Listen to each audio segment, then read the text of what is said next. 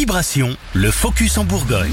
Un saut dans l'inconnu, c'est le moins que l'on puisse dire. Ce lundi, une dizaine de jeunes euh, venus de Lyon, de Saône-et-Loire et de l'Essonne et bénéficiaires du secours populaire sont sur l'aérodrome de Saint-Florentin près de.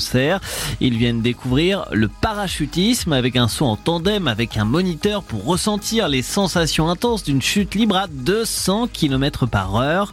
Une activité qui n'a pas été choisie au hasard. Olivier Grinon, secrétaire général du Secours populaire 91. Ce qu'on se rend compte quand on voit des des, personnes jeunes ou moins jeunes hein, sauter en parachute, surtout en parachute tandem, c'est que quelle que soit leur, manière d'apprendre le saut et surtout s'ils ont peur, en fait, ils en sortent toujours transformés et transformés positivement. C'est-à-dire qu'à la fin d'un saut, euh, même si euh, l'énorme majorité euh, ne sautera plus jamais et n'aura plus forcément envie de faire un saut, en fait, ça renforce une estime de soi, ça renforce une assurance, ça renforce tout un tas de choses qui, rend les choses beaucoup plus positives pour eux. Et on s'était dit, avec le, directeur et la directrice du, du, centre, que c'était effectivement quelque chose, une expérience qu'on pouvait faire euh, bénéficier à des jeunes en difficulté, dont souvent la confiance en soi ou l'estime de soi est pas forcément euh, au plus haut. Olivier Green, on croit que cette journée peut être un déclencheur pour les jeunes participants au parcours souvent compliqué qui sont de plus en plus nombreux.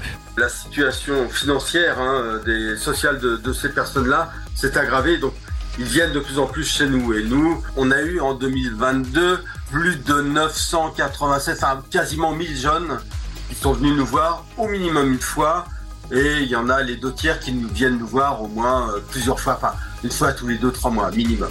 Et certains, un tiers qui viennent toutes les, toutes les distributions toutes les semaines. Une chronique à réécouter sur vibration.fr, rubrique podcast Le Focus en Bourgogne.